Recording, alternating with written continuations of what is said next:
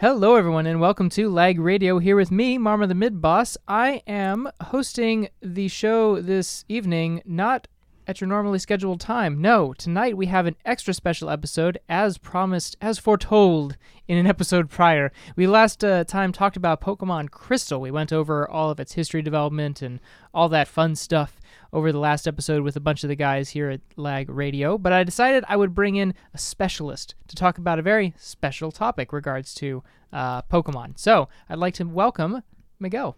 Hi, how you doing? I'm doing fine. How you doing, sir? I'm doing good. Great. All right. Now, first off, you've been at KUCI for a little while. Yes, I was here for about 4 years, and I'm still here intermittently. Can't seem to leave, so... Yeah. But in a good way, in the best of ways, I think. Well, I definitely miss your show. Oh, I miss it too sometimes. Oh. But all in due time, you know. That's true. Maybe in the future. Maybe, never know. So this evening, Miguel is going to discuss with us a very important topic to Pokemon that is maybe not something that you think about when you first think, oh, I'm just going to pick up this cool, fun game on the shelf and just play out this RPG that maybe you played in your childhood and stuff. No, we're going to be talking about something much more hardcore. We're going to be talking about competitive Pokemon battling. That's right. Oh, yes. Yeah. There is apparently a huge scene for competitive Pokemon battling. Actually, we just had the VGC tournaments in Latin America, and they crowned their champions. I think the champion gets a $250,000 cash prize, which is like if you're dedicated to playing Pokemon. Well, actually, any esport. Yeah. That's a chunk of change. That is a chunk of change. So, now, you mentioned VGDC, is that right? VGC, video game competition. So they're kind of, I don't know too much about them, but they're kind of the hosts of these giant Pokemon tournaments where you get international people from across the different nations of the world, and you have them compete. I think most people tend to come from the U.S. or... Japan or UK, kind of hot spots like that. But I think one of the last champions in the junior division was from Slovakia. Ooh. So you kind of get these different people who are more than likely flown out, all expenses paid to go to these giant competitions and try to win for their country's glory. So it's kind of some gladiator stuff until you realize that they're just pressing buttons on a DS and you're but it really is a battle of wits. So the tournaments are they take place in person, but they also have emulators that you can practice on online, one of the biggest being Pokemon Showdown, which is available by the way of Smogon University, which kind of serves as both an encyclopedia of Pokemon and kind of a history of movesets and tidbits like that and nuances in competitions and battling. But it also serves as the host of Pokemon Showdown, also called PS. And so there you can emulate different battles with real-time, people. And it's actually really convenient because you're not paired by a win-loss ratio system. So when you think of, matchups, oftentimes, let's say Battlefield, if it's a team deathmatch, you're put into a big crew where even if some people are not as good and newbies, other people on the team can kind of carry them. And so if you have some people who are level 1, some people who are level 100s, it evens out. Whereas Pokemon it's one-on-one. And so it's more of a battle of, wits and predicting the other player's moves and kind of being ready for anything while on the battlefield. And so they have this system called ELO, and I'm not sure what it stands for, but basically you start at a base number, which for Smogon is 1,000, and then you... win and lose depending on, or you win points and lose points depending on your matchups. So say if you're at 1100 ELO, and then you're matched with someone who's also 1100, then you can move up 50 points to 1150. But if you're matched with someone who's 1000, then you can only move up 20 points. So it kind of keeps it even.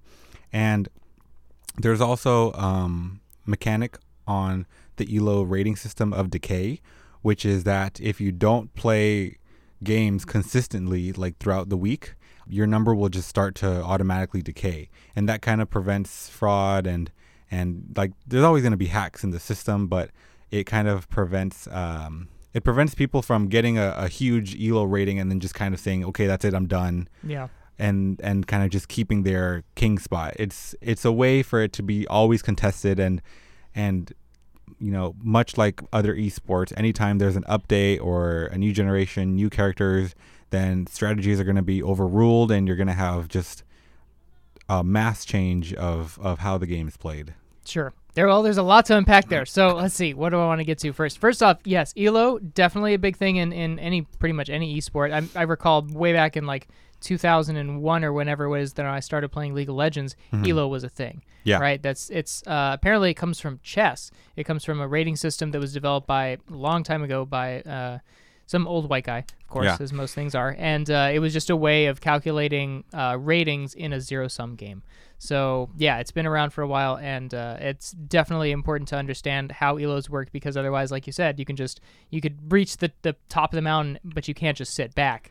Yeah, and also I really appreciate how it's not like, because you could easily put a win-loss ratio, and it would be mathematically a lot simpler. It'd just be like 25% of matches are won, but it doesn't take into account who you're playing against, mm-hmm. because it's why I kind of talk about like Twitch streamers and like how I don't really like to watch them when they're just playing with the general audience, because Shroud and Ninja are really good. Of course they're going to beat everyone who's, just the base player. It's probably like some 12-year-old. But when they're in a tournament and they actually have to bring out the big guns, then it's more impressive to me. And that's kind of what ELO does. It's, there's a feature on Pokemon Showdown where you can actually watch other battles. Mm. And it's very common if you're kind of getting into it. That's what they recommend. They're like, go watch a battle first and see how others do things and then come into it. And you can opt to click on like the highest ranked battlers at the time, mm-hmm. because you can watch them live or you can watch replays. And, once you have like that high ELO, I've like had it sometimes and it comes and goes. But you notice that when you get a little bit higher, people will randomly come into your game and they'll comment like, why did you do this? And like this and that. Mm. And so they'll message you and try to like figure out your strategy, because there are a lot of gimmicky plays in the lower tiers. Right when you start off, you're going to have to face a lot of Smeargles with Spore, or a lot of what is that bird Pokemon? I forget. It's like it has Brave Bird on it. But anyways, it has the Raptor or something. Raptor? Star Raptor, I think it is. Yeah. But put a Focus Sash on it and a Quick Attack, and you'll pretty much always win. Mm. So it's stuff like that where it's like that's very gimmicky. But once you get into the higher ELOs, those are like they've seen it. They've seen it all. Once you've been playing for a few months, like every gimmick has been used on you countless times, and so you know how to counter it. Okay. And once you know how to counter it, then it just becomes a game of numbers, a little bit of luck, a little bit of gambling, but yeah, it's all math at the end of the day. Dang. Well, there it is. There's the crash course. There it is. Mm-hmm. So actually, no, I wanted to get a little bit more in depth in, because whenever you've got something that's competitive, something that you've got multiple different characters that you can play as, you've got a choice here. There's going to be some sort of a meta game. There's going to be some sort of mindset between why did you pick this? Like you said, we would comment in like, why mm-hmm. did you do this move or something? Why would you pick this Pokemon over that Pokemon? So I wanted to ask, what is the current meta for constructing a decent competitive team? How do you go about that? So right now in the Pokemon team, well, it's a little bit different from emulators such as Pokemon Showdown that are mostly online, and actual VGC tournaments that take place like and are streamed to thousands of people across the world. But they basically are organized into tiers. So different Pokemon can be put into different tiers depending on kind of their competitive abilities and how common they are to find. So you start with probably the highest tier, which is actually banned in VGC, which is called Ubers. Mm. And this takes into account your legendaries. Well, not all, but some like really, really powerful Pokemon, some Pokemon with abilities that are just like too insane to like, stuff that is not easily countered. So say you have Arceus. Like, yeah, if you have an Arceus, even if it's a normal type, it's really, really difficult to take down. It's the god of Pokemon. I mean, yeah, it's going to be unbalanced probably. So. And unless you have another Arceus for like a Mega Rayquaza or something to counter it, like it's not going to be viable for you to be battling with other like Pokemon that are, you know, your Alakazams and your Chanseys. Like it doesn't make sense. Yeah. So Ubers is kind of the highest tier, and then it kind of goes down from there. Except you have your OU team or overused. And that's kind of like the bigger metagame, the more common one. It's what VGC bases a lot of their stuff on. So you have things like Scizor, you know, who can learn Bullet Punch and is really fast and agile, but not very bulky. You have things like Growlithe or Arcanine, who, you know, it hits like a truck, but it's weak to fire, rock, water. So you start to see like, okay, it's a little more balanced, and you know, an Ubers team against an Ubers team is an even match, but an Ubers team versus an OU team is now like a slaughter, right? And unless the person with the OU team gets lucky or something, it's no longer a balanced metagame. So these tiers kind of establish a balance where not just the players are matched, but the Pokemon are as well. Okay, so say first I'm going to decide I want to play with Ubers, and that way I can just play with the nonsense that's out there, and then I get tired of that, and then I decide, all right, well, I'm going to try OU. How do you start picking a team in OU? How do you say, well, I want to pick the best OU team? How do you go about that? So, honestly, I one of the things that I like about Pokemon, like similar to chess, because I also play chess, is that there's a million ways to win. So I've seen people destroy with entire teams of psychic types. You know, you have Alakazam, Mega probably, Hypno, some kind of like Malamar, you know, the Dark Psychic, even like some unknowns sometimes where they'll be, you know, they have one move, but it's enough. Like people can develop strategies within a metagame or a tier, and they can just become like masters of it. And so it's really insane what some people do. And if you actually look up like YouTubers, they'll break it down, and it's almost like, well, actually it is like a science, because they're like, okay, if you do Mega Charizard X with the Choice Band, then you can knock out the strongest Pokemon, which is Mega Aggron, or the most bulky Pokemon it's a 2-hit KO. And so they break it down like that, and eventually it all becomes probabilities, because Pokemon has a bit of a random number generator attached to it. Okay. So a move can hit between, you know, 80 and 160, something like that. Maybe it's not so drastic, but when you're going for the 2-hit KO, there's a probability that maybe you miss, maybe it has a 95% accuracy rate. And so all these things the player has to take into account and adjust their metagame accordingly. So I think that's what makes it more impressive too, is that like it's not always 100% accuracy. There's, you know, things you can do to boost your stats. So it's constantly evolving. Sure. Okay. I think that's a good differentiator between Pokemon and chess, because with chess, of course, there's no random nature of it. It's all just skill based, right? It's your mind against the others. Yeah. And with this, there is some element of variance in there. I think that keeps things kind of fresh and interesting. For example, I follow the competitive Magic the Gathering scene. I've been doing that for a number of years. And it's very much skill-based, of course, but also you're shuffling a deck of cards. You never know what you're going to get on the next draw. So there is that variance in there too. Okay, so it sounds like just about anything is possibly competitive. You can make anything just about... I've seen Garbodor, which is like traditionally like, you know, he's a trash Pokemon. It's trash. Literally trash. It's garbage. And I've seen people like demolish fairy types with it, because you know, poison beats fairy. And so if you know how to switch in, and you know like which Pokemons are physically defensive versus specially defensive, which ones hit hard and fast, and like which ones don't, so maybe put a focus sash on them, like all these like nuances you can adjust your game to fit. And if someone wanted to get into it, that's the first thing I would recommend. Go watch a YouTube video, go see how the pros do it, because, you know, it's a lot like, I don't know, any other esport, CSGO, even to Fortnite. If you want to be good, you have to see people who are good. Sure. Yeah, definitely analyze the people who have made their success and see what they're doing right. Absolutely. So is it enough to say, all right, I want to build a competitive team. This is my favorite Pokemon. That's my favorite Pokemon. This one's my favorite Pokemon. Is it hard for you to try and build up that team with your favorites and then go, you know, pros don't really like this one. This one's not really that competitive. It's not seen in the scene a lot. It's just not as inherently powerful. Does it feel bad for you personally to like just have to cut out that Pokemon because you know it's not that good? So personally, I actually play with an OU team in an Ubers tier because I feel like it's more of a sense of accomplishment beating an Ubers team with an OU team, even though I probably lose, you know, over half my matchups. And It's just like, if winning is your only go-to, then you can just get a team of 6 Arceuses and go to town.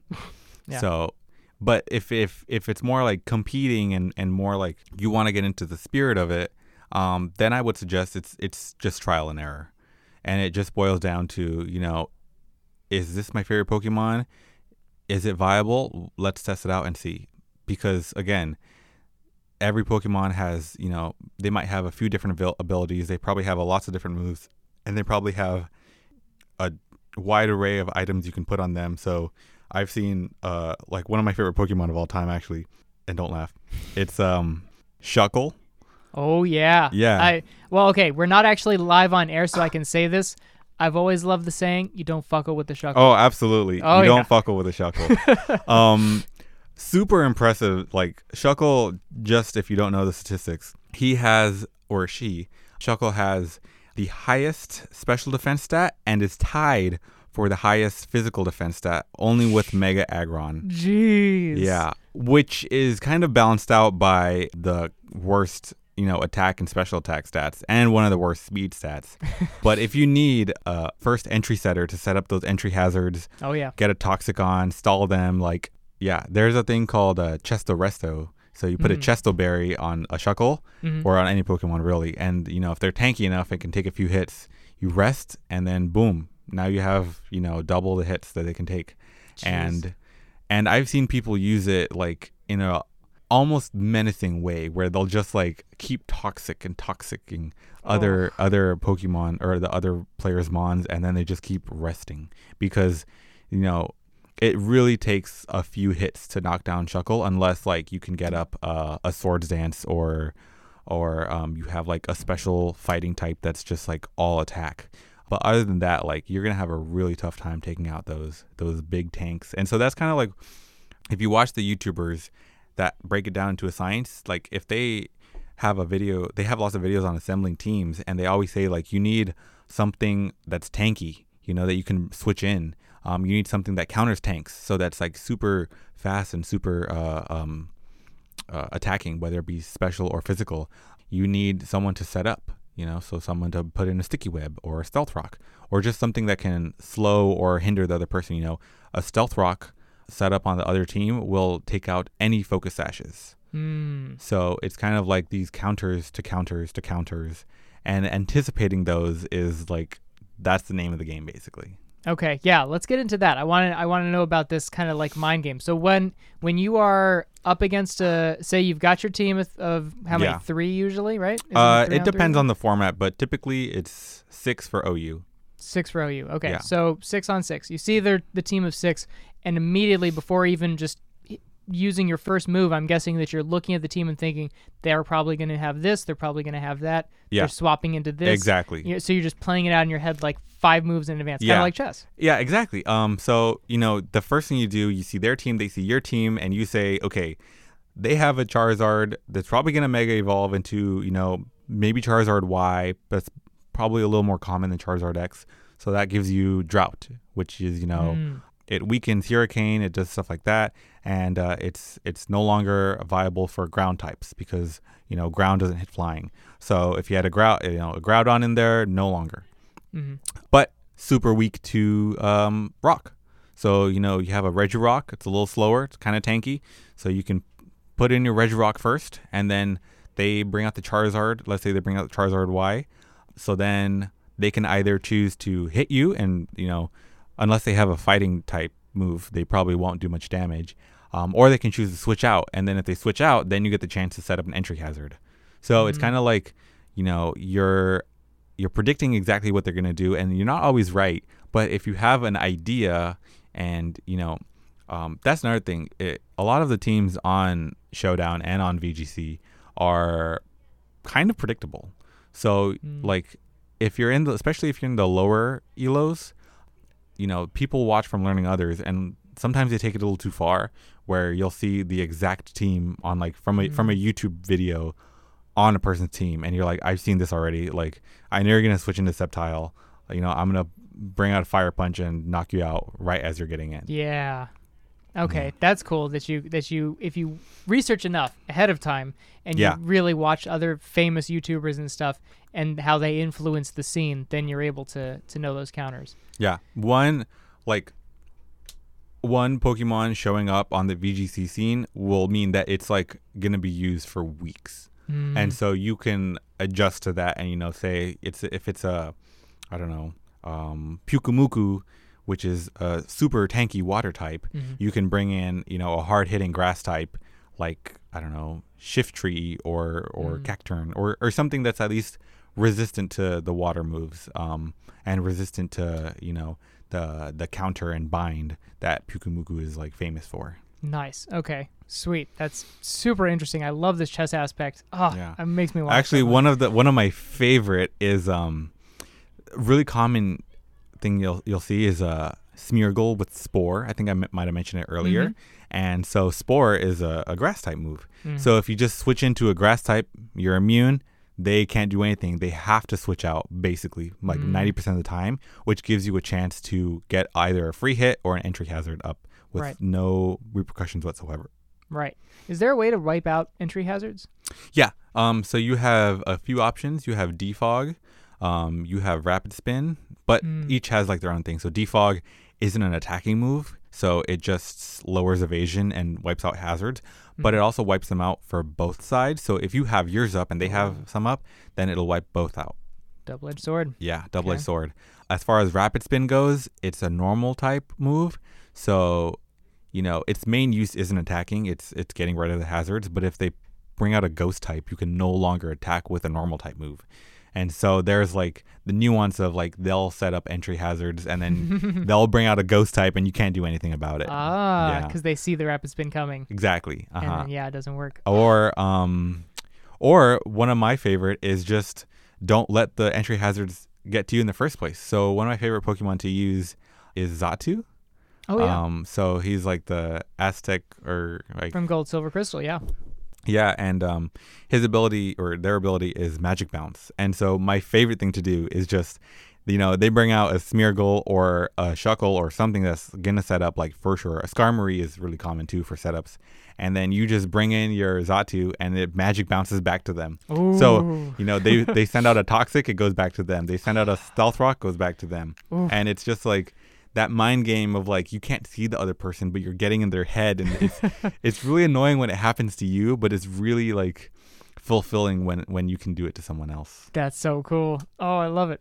So one of the things you touched on a little bit earlier is about how the VGC is in person, and so since you're not, I'm assuming that you're not playing an emulator when you're doing a VGC, right? No, those are kind of like LAN style where you hook up your two DSs and sure. And also, one thing you'll notice is that at VGC tournaments, you have, like, people in the competition have pen and paper.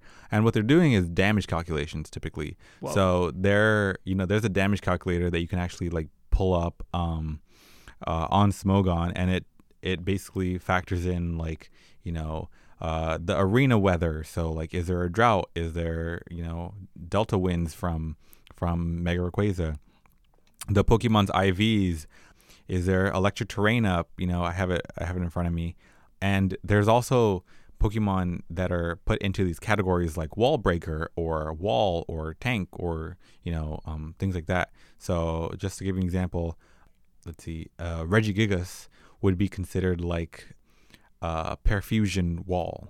So Regigigas has the ability Slow Start, which means that for the first 5 moves, their speed and attack is halved, which means that they don't really do a whole bunch of damage for the first 5 moves. But after, they have one of like the highest attacks and speeds in the game. The problem is they have to stay in for 5 turns consecutively.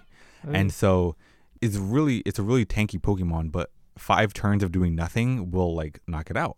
So a lot of people, myself included, have put a paralysis, like a thunder wave or something, and a confusion on Regigigas. So now they can paralyze and confuse their opponent, and they either have to switch in or, you know, or just keep trying. But paralysis, like, stifles you sometimes, and so does confusion. So you have a higher chance of the other Pokemon not, you know, not attacking at all. And if they do attack, then it's Regigigas, so he'll be able to take like one or two hits. And so now they have the option of switching out, but if they switch out, they're just going to get paralyzed and confused again. Right. And so like the ability Slow Start can be seen by a lot as a hindrance, but because it's such a tanky Pokemon, and it will eventually get up to that special or that super high attack and speed stat. Like, if you have it in those 5 turns, after on the 6th, it's unstoppable. Jeez. So people's entire game, like, is centered around getting him to that 6th turn. Or they'll, you know, Swords Dance and Baton Pass into Primal Groudon, in which case, like, and then one Rock Polish, and he's now Primal Groudon is faster and hits harder than most other Pokemon. So it's like, you have these other teams that aren't really like there's not 6 good Pokemon. It's 5 like mediocre Pokemon that all set up for like the one central Pokemon. Yeah. Right. Which is kind of a gamble and a gimmick because, you know, let's say that's a Primal Kyogre. Now any grass type will kind of like knock it out. Sure. Maybe. So it is a gamble, but again, it's all part of the metagame. Okay. Well, before I go on then, first my quiz is, how do you take down this unstoppable Regigigas? What is the counter? Do you know?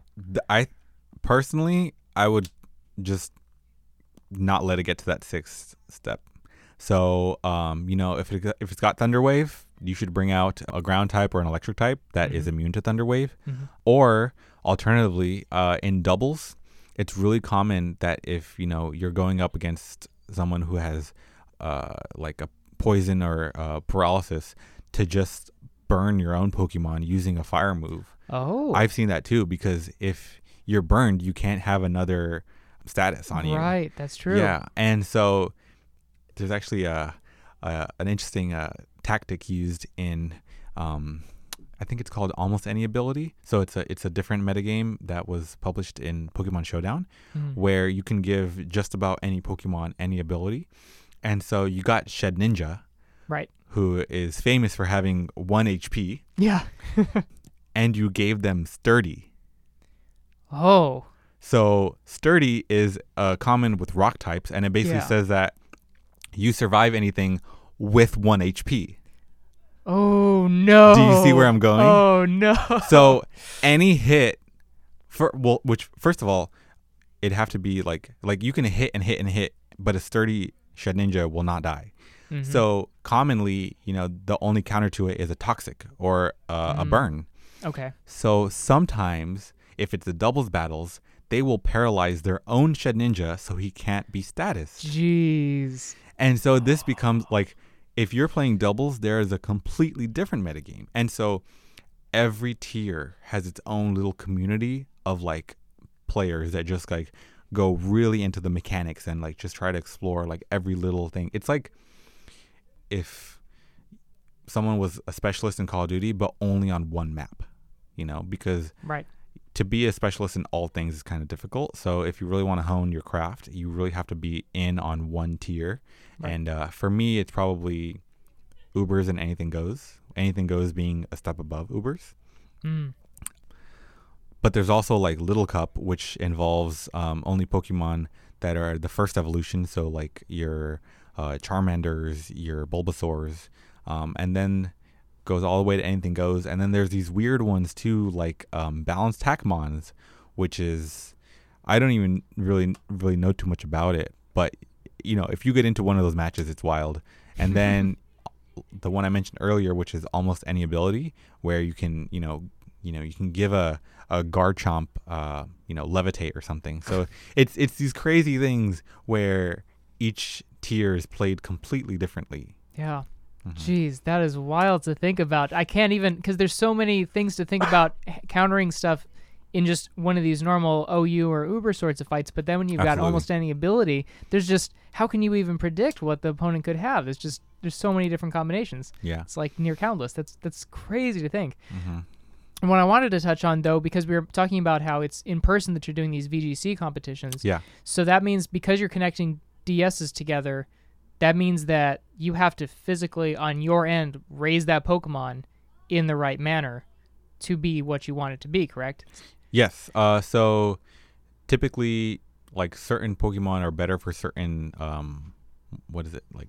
like adamant or serious natures. Natures. And so they'll raise them specifically to be that. Like, I think there's one where it's plus attack minus special attack. And so that one's really common for things like Infernape, where it's like hard physical attackers, but you don't want a special attack because they don't really typically get special attack moves. So yeah, you'll have to raise it yourself. And also on top of that, I think they cap it at level 50 just so it's a fair fight, because, you know, level 100s of everything will just destroy everything, like almost one hit KOs. Sure. And so capping them at level 50 kind of makes the game a little more interesting and a little more played out, where there has to be a little more strategy because you cannot one hit KO everything. Okay. Yeah, that's a much better way to do it, it sounds like. Now, I'm not sure how familiar you are with actually playing Pokemon in this manner versus doing an emulator where you can just kind of enter in, but IVs and EVs, can you do a little brief rundown of those? Yeah. So your IVs are basically they're if you have a base of, you know, whatever the Pokemon is, your IV is whatever is added to that base. And then your EVs are usually centralized. Like, IVs will typically be in all levels, so HP, special defense, whereas EVs typically you'll see a centralization. So I guess I can explain it better with examples. If you had a Mega Alakazam, you don't want to put their EVs into HP because they're not really a tanky build anyways. So you would typically see Mega Alakazam carry EVs in special attack and speed. That's pretty much like the only ones you'll see it as. But you can change them just to change the game a bit. So I actually run in a pretty odd Xatu. So I run a Xatu with a high special attack, or a high special defense and a high HP, which makes them kind of bulky to Mega Alakazams and, you know, Mega Gardevoir. And with that magic bounce, you know, any entry hazard will kind of be bounced back. And additionally, you could put a reflect on them to half physical damage, which means that they're now a wall towards special damage, physical damage, and any kind of like toxics or thunder waves. So that makes for a pretty good wall, unless you have, like, you know, a knockoff or something like that, which defeats the psychic type. So changing the EVs kind of allows you to tailor your game and kind of choose and pick and choose if you want your Incineroar to be, you know, super quick or, you know, super bulky, because there are options, even though we sometimes think they're limited. And for some Pokemon, they kind of are, like Mega Alakazam, but for some they aren't. Yeah. Okay. And just to be totally clear, IVs and EVs, so these are hidden values, right? There's something you can't really know exactly what they're at. Yes. But with one of them, I forget which one it is, you go to like some sort of NPC in the game and you talk to them with the Pokemon, right? And they say, oh, this Pokemon has like outstanding capabilities in this area, in this area, in this area, something like that, right? Yeah. Mm-hmm. Okay. And then the other one, I'm guessing that's probably the EVs, is the one that you raise up, like you have to train the Pokemon in a certain way. Yeah. I think it was. Yeah, EVs is, I think, where you give them the nature, so serious, adamant, calm, relaxed, things like that. And so typically, you'll see, like, I have the calculator in front of me. Bold is plus defense minus attack. So a tanky build like Miltank will probably get this so that they can set up entry hazards and a toxic without getting too much damage put on them. So in the Pokemon Showdown game, these are kind of given to you. But in the real game, like in the BGC game, you would have to raise your Pokemon as such. Right, which is a lot of work, if I recall. I remember, I think, trying to make just like this really crazy, powerful Tyranitar, and I bred and bred and bred for what was literally days to try and get just the right Larvitar that I wanted. yeah, that's a crazy amount of work even further just to think about. Like, you've got all these different things to think about when you're battling, but even before then, you're this Pokemon breeder if you want to do it in this way, which is, so much work. And then that's not to mention, you know, when, if you see the VGC finals, like in Oceania or in Latin America or in Europe, those are just the finals. Like, that's not considering all the regional tournaments and like national tournaments that they had to go through to get to where they are. And so once you see them on like the final podium, it's like, that's like, even a third place is like, that's impressive, because even if they weren't the best in the world, maybe they're the best in the U.S. And like, how many Pokemon players are there in the U.S.? So it's still like impressive to say, you know, and that's kind of what I think about all these sports, where it's like, you know, yes, it is just a video game, but being the best at anything is really, really impressive. You know, like yo-yoing is kind of impressive, but if you're the best yo-yoer in the world, that's really impressive. Yeah. Something about anything that you can really dedicate yourself to and exhibit that. I think it's just, whoa, there's someone out there that's put this much time and this much effort, or sometimes this much money into this that they are really passionate about. And like I said, like, if you take away the animations, the sprites, and, you know, the cool flashy gimmicks, Pokemon is ultimately just a game of math. It boils down to that calculator, and that's why they have their pen and pencil, and they're basically seeing, what probability do I have to win with my current setup? Should I switch? Should I attack? What should I attack? You know, all these questions go around their head, and it goes around my head when I play. And so it becomes, you know, ultimately, like I said earlier, a game of numbers, where you're just, you know, tied to learning the EVs and the IVs and you know, the natures and what the other person might do, and taking all that into account and thinking of your best possible option. Jeez, that is so fascinating. All right, so say I am looking to get into competitive Pokemon battling. Let's say I built up my team. I watched some YouTube videos, and I built up this team that I really like. What are some of the common pitfalls that I might encounter as a newbie to the scene? So typically a lot of the times, I see that a lot of people don't want to change their setups. So, you know, they kind of have that initial bias where they go in already having built a team and saying, this is a really good team. And then they get in and they don't win any battles. And they're like, well, maybe it's just me. But it could also very much be the team. So it kind of like poker, while it is based a lot on skill, the initial setup that you're given, which you choose yourself in Pokemon, will ultimately a lot of the time determine, you know, the outcome. And sometimes it's just impossible to win, you know, even with the really good team that I think I've honed over the years. I get some matchups where I'm just like, most of my Pokemon are actually grass type, and that's just my preference. And so I have certain counters to fire types, like, you know, a hidden power water, or a hidden power ground, or earthquake, or something like that. But going up against a team of all fire Pokemon, I have no matchup whatsoever. So I'm kind of banking that there will be this diversity on the team, which brings me to my next point, which is that, you know, if you have, I don't know, a Ninetales, not the Alolan, but just like a regular Ninetales, which is just fire, do not put just like all fire moves on it. Like, that is probably the worst thing you can do. You want a diversity on that Pokemon where, yes, maybe a really powerful fire move because they have drought, so like overheat or something, but also, you know, include a hidden power ice to take out dragons, maybe a psychic move to take out poison types and you know, fighting types. And it all depends on the matchups too. So fire is typically resistant to grass, and fire already beats grass, but maybe, you know, they bring out a grass type and you have your Ninetales. They're going to switch into a water type. So you put a hidden power electric and boom, you got it. There it is. Yeah. And so I think also, like, you know, in similar to many things of life, having a good diversity of characters on your Pokemon team will help you succeed. But also I think it just boils down to trial and error. You know, if you're new to the metagame, you'll be launched into the very like bottom tier ELOs. So chances are everyone you're battling will probably be new too. Okay. All right. That's good to know. Thinking about the diversity reminds me a lot of of finances and how you should be investing in mutual funds versus just individual stocks. Exactly. And everyone's like, oh, I need to get a bunch of this Tesla or a bunch of this Amazon because it's high return, but it's also very high risk.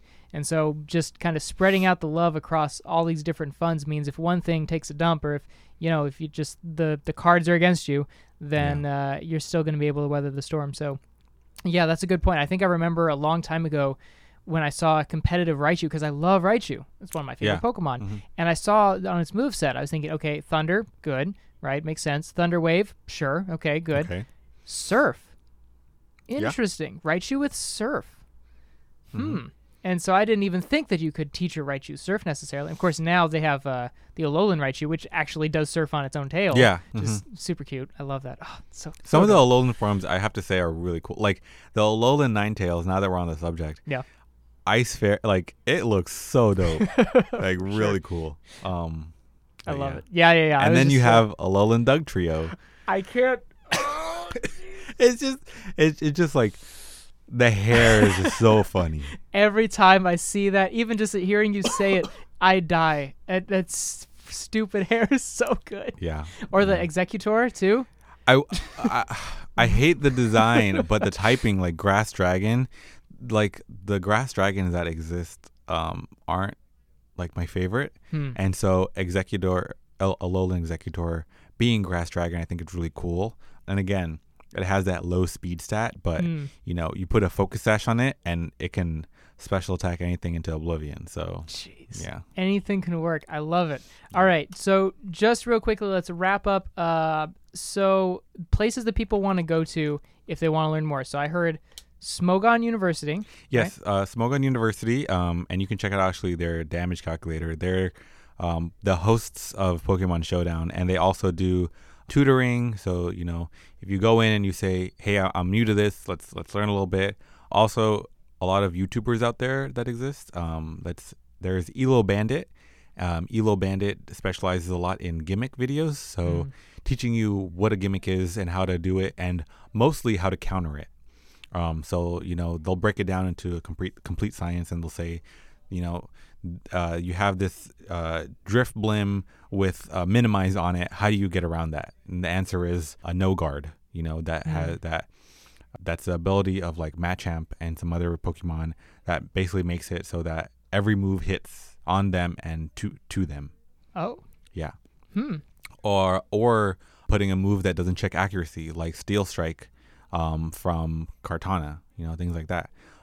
So they'll teach you kind of, you know, the ins and outs of it. Also, there's a channel I like to watch called The Garboders, which is some like Polish dude and just like doing a bunch of challenges, and they're really funny. Like there's one where he does like, I think it's like, what are those like, Sunkern. He does six Sunkerns versus an Uber's team. What? And like actually one of them comes pretty close to winning, and so it's like it really kind of gives that message of like anything is viable if like you try. Jeez. Yeah. Also, Pokemon Showdown itself has different rooms that you can join. There's like special tutoring rooms for each tier, so overused, underused, you know. There's even one for monotype if you like. You're like, I love steel types, and I'm just going to dedicate myself to steel types and learning all about them. And honestly, I think just also like playing the DS games. Like, I don't play them as much as I used to, but I used to play them a lot as a kid. And that's kind of what got me into it, you know. And finally, I'd say just watching battles and studying the typings, because there are some crazy like resistances and weaknesses that you would never would have thought of. Like, I didn't know that rock resisted poison. So yeah, I guess that's true. Thinking about that, yeah, because it all like this is all what factors into the damage calculator, where it's like 1/4 damage or 2 times damage, or, you know, 4 times damage in the case of like a rock move versus a fire flying type, and so or a bug flying type. So these things kind of have to be taken into account, and so studying those type matchups will give you kind of an edge. Especially because Pokemon Showdown has a timer on it. And so, kind of like chess, you have to be quick with your decisions. So if you have it known internally, like, you know, that bug and grass are weak to flying, so a bug grass type is going to be, you know, 4 times weak to flying. Sure. Then, you know, you might have an edge.